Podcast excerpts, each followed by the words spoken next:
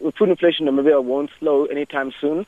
This is largely due to the fact that there's not a lot of meat coming to the market as uh, a lot of farmers are trying to rebuild their herd stock. On top of that also, we won't see petrol prices coming down anytime soon. Inflation will tick up over the next two months, largely because of petrol prices. Petrol and diesel prices are around 27% higher than they were last month. But on top of all of this, we have seen the, the statistics agency push through rental inflation. So moving forward over the rest of this year, we will see inflation tick up even further. It will be lower comparatively to the whole time series of Namibia. We're expecting inflation to uh, average around 3.5 or 3.8 percent, sorry, this year. So if you think inflationary pressures will will come down moving forward, uh, you'll unfortunately be a bit sadly mistaken.